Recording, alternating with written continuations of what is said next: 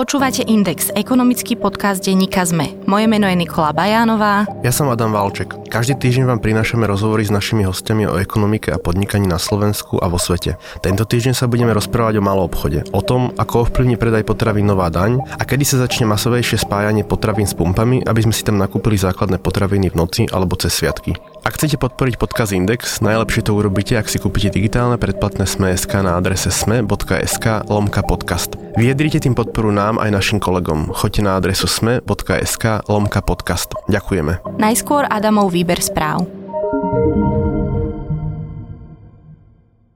Vydavateľstvo Mafra, ovládané československým oligarchom Andrejom Babišom, kupuje české a slovenské časopisy od vydavateľstva Baver Media. Ide o 30 časopisov, na Slovensku napríklad o Eurotelevíziu, Rytmus života či rôzne krížovkárske magazíny. Transakciu ešte musia schváliť protimonopolné úrady. Obchod sa netýka najpočúvanejšieho slovenského rádia Express, ktoré tiež prevádzkuje Bauer Media.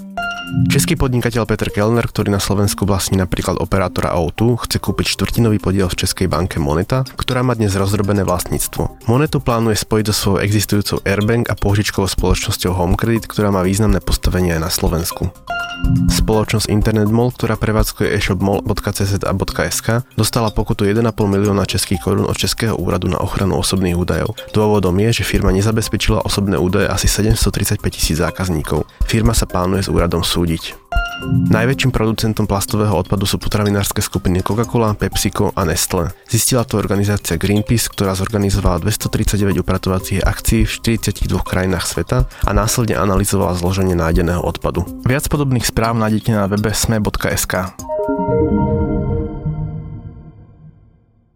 Slovenská národná strana chce zaviesť novú daň z obratu obchodných reťazcov, ujal sa pre ňu pracovný názov daň z jedla. Platiť ju totiž majú len obchodníci s ročnými tržbami aspoň 200 tisíc eur, z nich 10 tisíc eur musí byť z predaja potravín. SNS dala do návrhu zákona aj tretiu podmienku. 2,5% odvod budú platiť len firmy, ktoré majú po jednej predajni aspoň v dvoch okresoch. Koaličná strana Mozid avizuje, že s novou daňou má problém. Tento odvod bol v programovom vyhlásení vlády, že sa jednoducho zváži. Zároveň ale jedným uh, dýchom hovoríme, že s takouto podobou máme problém. Povedal poslanec strany Mozít Peter Antal v relácii televízie Teatry v politike. Antal pripomenul, že cieľom dane má byť podpora slovenských potravín a preto nepovažuje za spravodlivé, že daň v rovnakej výške majú platiť všetci obchodníci, bez ohľadu na to, či predávajú 20 alebo 90% potravín zo Slovenska. Obáva sa aj toho, že obchodníci zvýšia ceny potravín. Ako budú reagovať obchodníci na novú daň, ako ovplyvní naše nákupy a je vôbec zmysluplná? O tom sa budeme rozprávať s Tatianou Kapitánovou, šéf-redaktorkou časopisu Tovara Predaj, ktorý sa venuje slovenskému maloobchodnému trhu a ktorá má aj blog igelitka.com.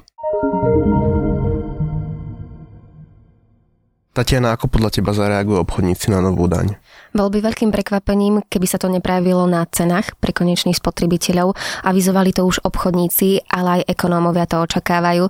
Je logické, že každý podnikateľ, ktorému sa dvihnú náklady, to musí prejaviť na svojej cene. Predkladatelia návrhu sa spoliehajú na to, že obchodníci majú si z čoho ubrať, lenže takto to asi celkom nefunguje. Národniari argumentujú tým, že zahraničné siete majú na Slovensku veľké zisky, ale tento zákon sa dotkne aj slovenských obchodníkov, ktorí nie sú tak ziskoví. Čiže jediné logické vysvetlenie z toho plinie, že ceny pôjdu hore.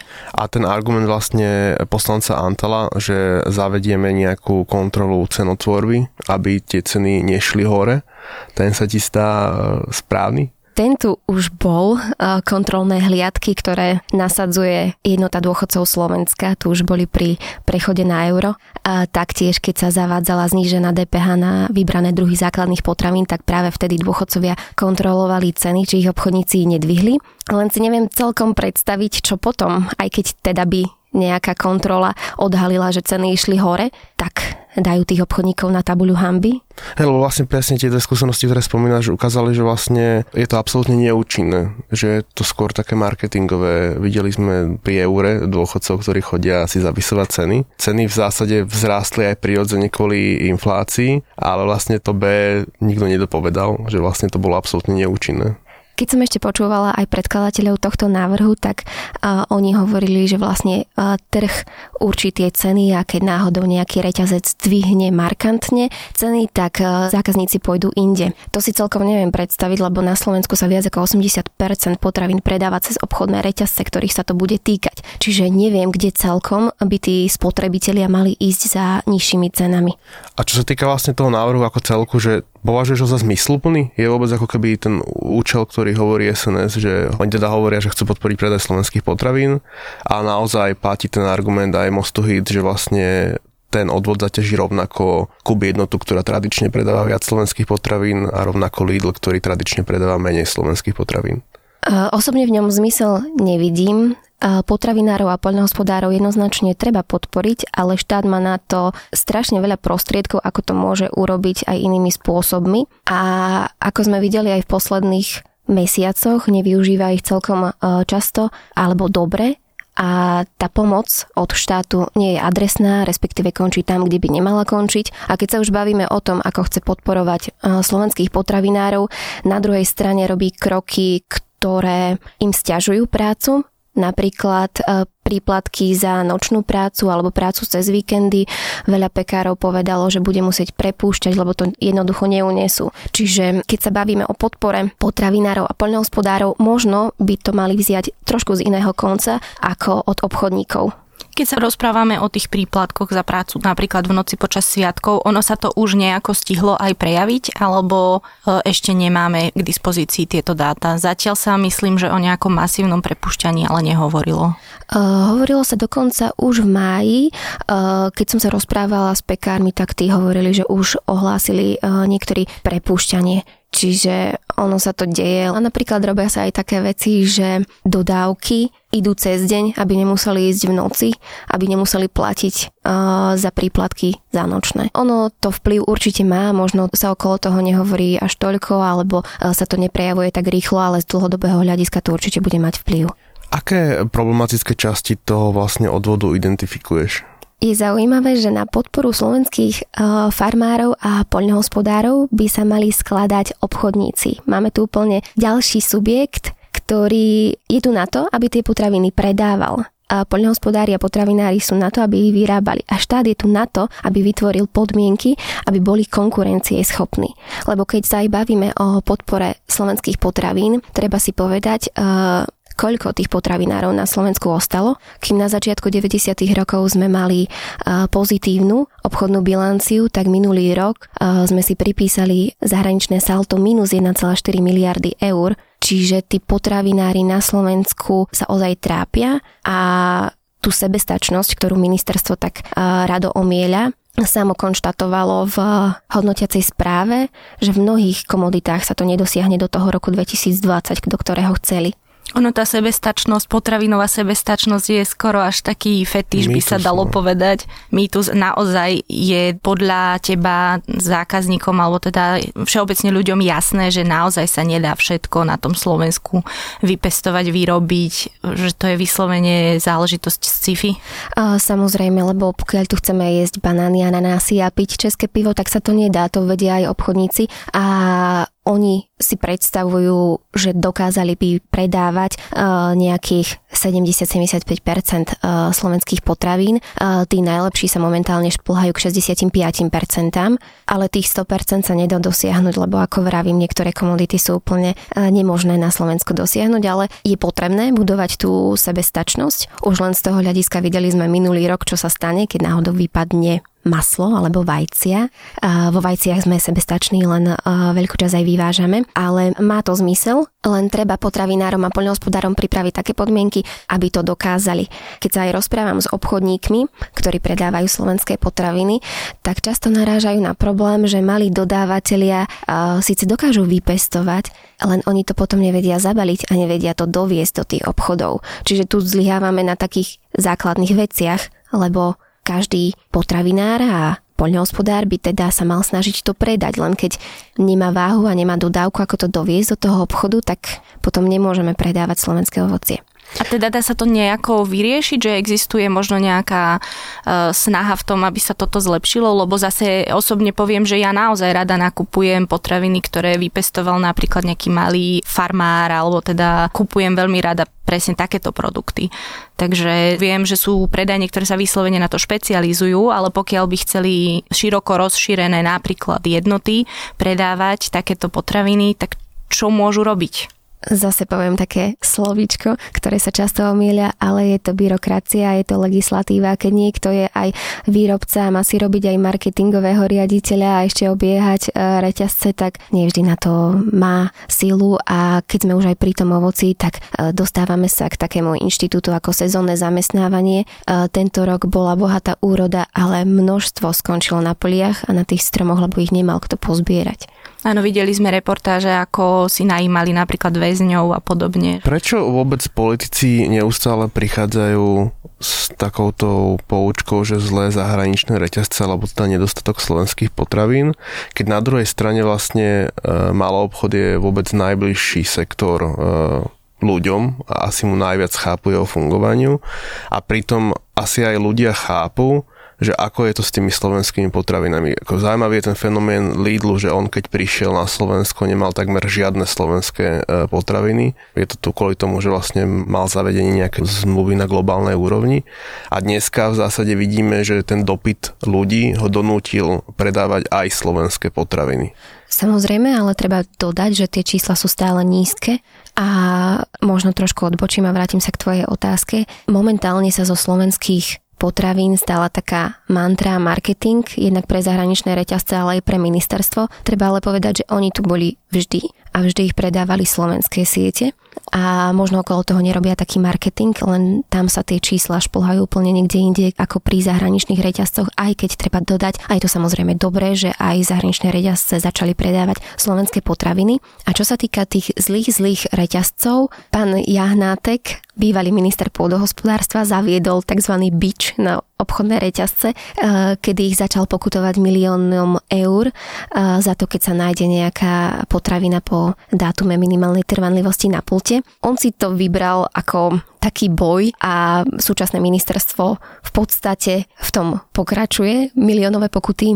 nezrušilo a pripravuje takéto zákony na odvody, ktoré sa dotýkajú aj slovenských obchodníkov, čiže stále tu máme obraz takých tých zlých obchodníkov, ktorí nám neviem, čo tu chcú predávať a aké ceny tlačiť, ale treba si uvedomiť, že obchod je druhý najvýznamnejší zamestnávateľ ľudí na Slovensku a dáva prácu aj v takých regiónoch, kde nič iné nie je, iba ten obchod. A prečo to robia? Možno je to také ľahšie, ako začať od spodu. Ja sa vrátim ešte teda k tej dani. Odvod má priniesť 150 miliónov eur ročne. SNS ich chce míňať za pomerne nejasných podmienok na marketing slovenských potravín keď už sme si povedali, čo sme si povedali, pomôže podľa teba marketing k vyšším predajom slovenských potravín? Respektíve je jasné podľa teba, ako chcú s tými peniazmi potom na ten marketing narábať? Absolútne nie je jasné, ako budú s týmito peniazmi narábať. Hovoria, že je to ešte predmetom diskusie, tak možno keď pripravovali ten zákon, tak mohli aj už mať vymyslené, ako s týmito peniazmi naložiť. Okrem marketingu to má byť použité vlastne aj prípade e, zlého počasia na vykrytie tých strát pre poľnohospodárov alebo na financovanie prieskumov a analýz. Čiže je to veľmi vágne, nevieme si predstaviť, čo pod tým myslia. E, marketing je samozrejme dobrý, aj to, že sa o tom rozpráva, tak ľudia začali vnímať to, odkiaľ pochádza ich jedlo a asi je potrebný len tento spôsob, ako chce na to získať peniaze, ministerstvo mi nepríde celkom v poriadku. Respektíve, keď už teda marketing, tak určite nech si ho robia samotní predajcovia, samotní výrobcovia skôr ako ministerstvo. Ako vravíš, aj to je jedna pripomienka, že v Rakúsku takýto fond funguje, lenže do neho prispievajú farmári a spracovateľia potravín. A nie je problém aj v cenách tých slovenských potravín. Oni sú častokrát podľa môjho názoru, nám sa to z Bratislavy ľahšie hodnotí s našimi príjmami, ale sú častokrát nekonkurencie schopné cenovo zahraničným e, produktom. Lebo na konci dňa platí, že niekto, kto zarába 600 eur mesačne, si asi vybere tie párky s nižším obsahom mesa od zahraničného výrobcu, ako drahšie párky e, od slovenského výrobcu kvalitnejšie. Prípadne španielské paradajky, ktoré zaplavujú pulty úplne masovo.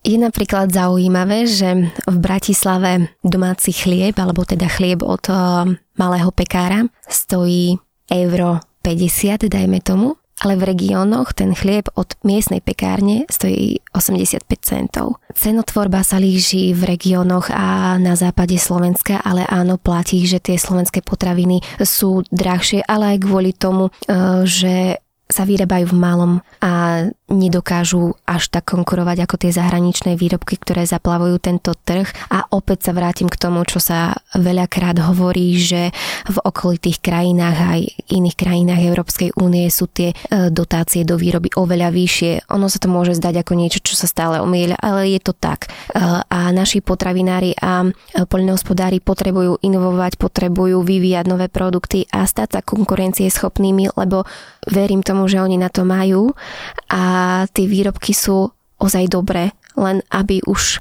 tie ceny boli tiež konkurencieschopné, aby to dokázali vyrábať v takých množstvách, aby tým pokryli aj celý trh. My nevieme, koľkých e, sa to dotkne, lebo tá definícia je taká nejasná, že vlastne musíš mať tržby na 200 tisíc a 10 tisíc musíš mať z potravín, čo vlastne asi nie je verejne zistiteľné, že aká časť e, tých firiem má 10 tisíc potravín urobených. Nevieme takéto číslo momentálne povedať, je dôležité ale podotknúť, že dotkne sa to aj výrobcov, lebo tí majú svoje podnikové predajne a teda predávajú potraviny a majú ich aj minimálne v dvoch okresoch. Čiže je to také trošku kontraproduktívne.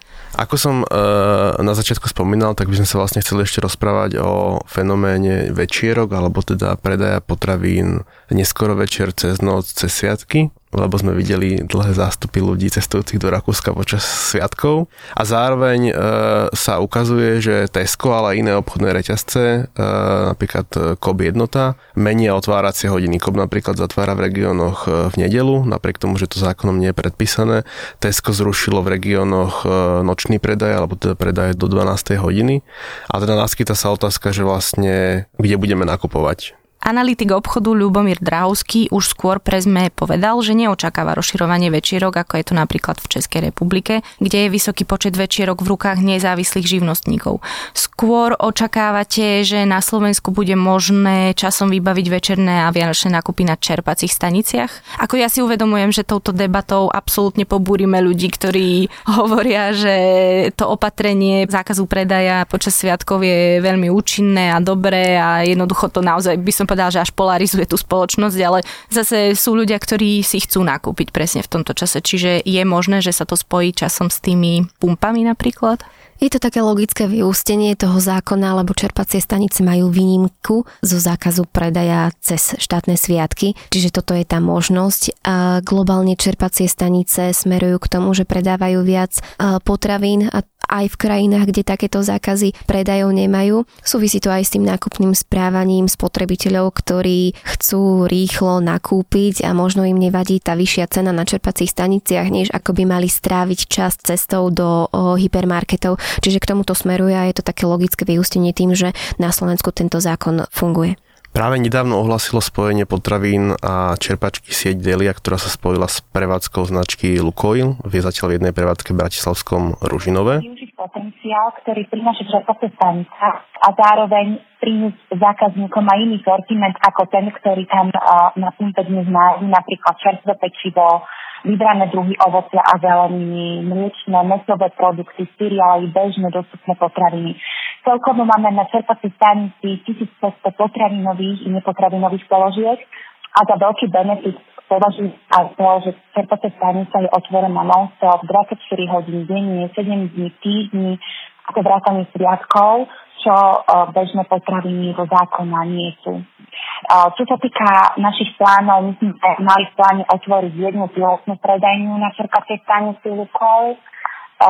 Cieľom je však samozrejme mať už viac, všetko však bude závisieť od výsledkov tejto jednej predajne. Hovorí PR manažerka sieti Delia Adriana Janok Sokolská. Slovnaft, ktorý prevádzkuje najväčšiu sieť čerpacích staníc, predáva potraviny už dlhšie, vysvetľuje jeho hovorca Anton Molnár potravín v rámci našej siete začali ešte v roku 2016, kedy v rámci našej ponuky naše najlepšie nájdu zákazníci na vybraných 100 čerpacích staniciach, napríklad kvalitné mesové konzervy, zaváranení, džemy, syry, súšené ovocie a všetko z domácej slovenskej aj lokálnej produkcie. Potravinový sortiment my priebežne podľa sezóny a dopytu aj upravujeme. V minulosti sme testovali takisto aj ponuku úplne základných potravín, hej, múka, olej, cukor, ale čo sme si všimli, že ľudia v súčasnosti preferujú skôr kvalitné hotové výrobky a aj tie naše doterajšie skúsenosti ukazujú, ukazujú že zákazníci vyhľadávajú skôr čerpacie stanice pre kvalitné občerstvenie, už pripravené a kávu, ktorú si môžu zobrať do sebou. Samotný Slovnát skúšal predávať na čerpacích staniciach aj základné potraviny ako múku, maslo či olej, ale neosvedčilo sa to. Napriek tomu pokračuje v predaji nejakých základných potravín, najmä mesových konzerv od slovenských výrobcov. Počuli sme vlastne vyjadrenia dvoch e, rôznych sietí, ktoré predávajú potraviny. Čím je to spôsobené, že na Slovensku do toho idú čerpacie stanice a nie je to tak ako napríklad v tých Čechách, kde je veľmi silná komunita vietnamská najmä, ktorá naozaj v Prahe vlastne o 11. o 1. v noci si človek vie skočiť do vietnamskej večerky a kúpiť základné potraviny. U nás vlastne vôbec nie sú takmer nezávislé večerky. Čím je to spôsobené?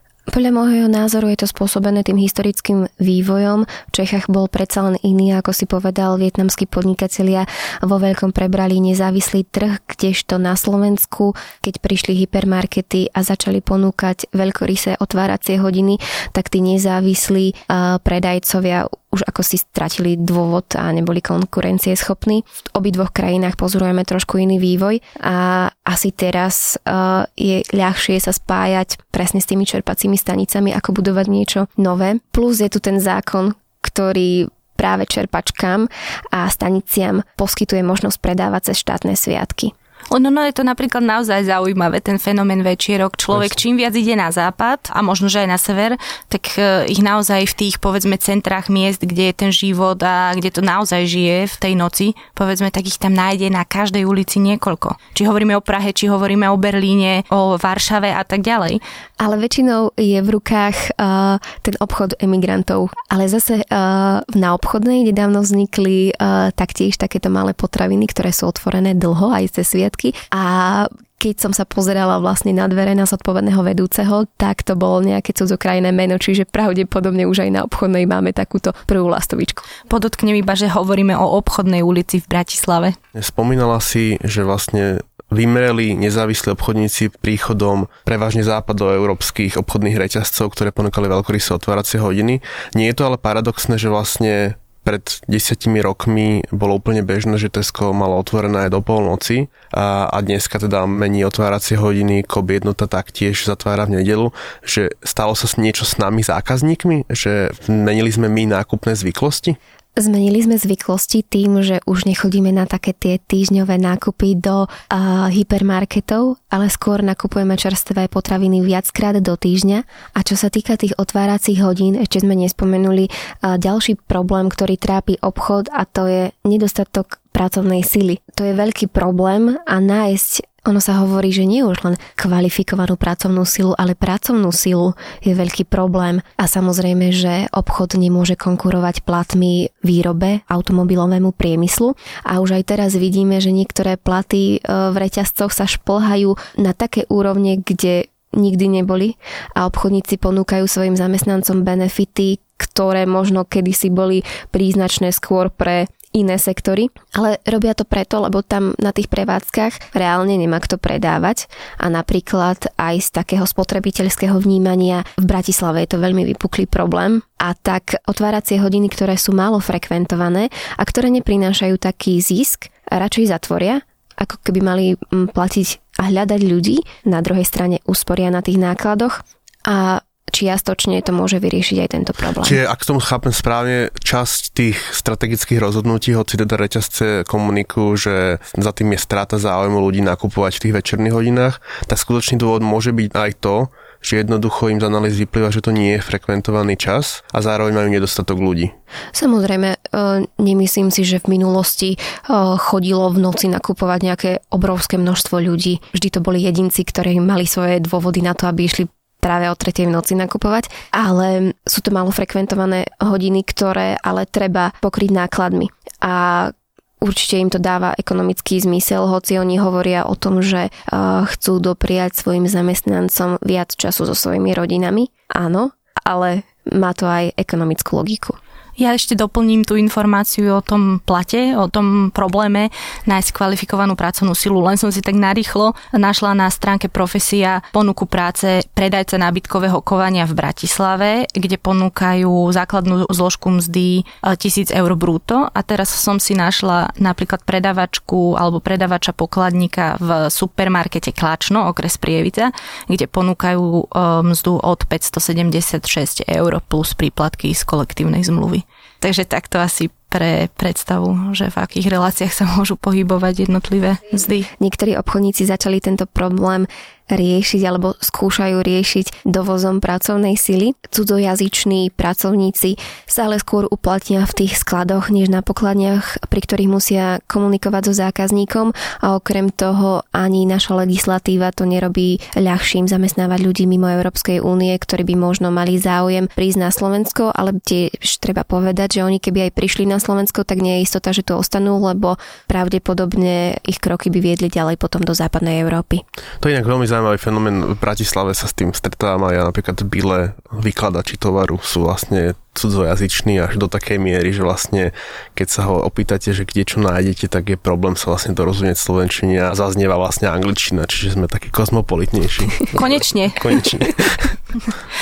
To je na dnes všetko. O tom, ako ovplyvní daň z jedla naše nakupovanie, ako sa bude rozširovať predaj potravín na čerpacích staniciach a čo nás čaká v malom obchode v nadchádzajúcich rokoch, sme sa rozprávali s Tatianou Kapitánovou. Za počúvanie ďakujeme.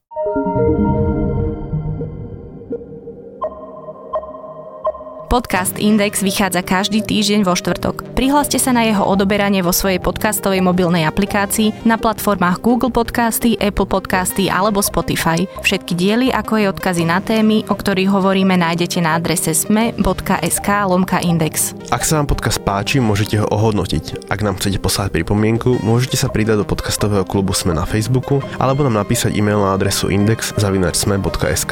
Na tvorbe podcastu Index sa podielal Matej Ohrablo. Moje meno je Nik- Nikola Bajánová. Ja som Adam Valček.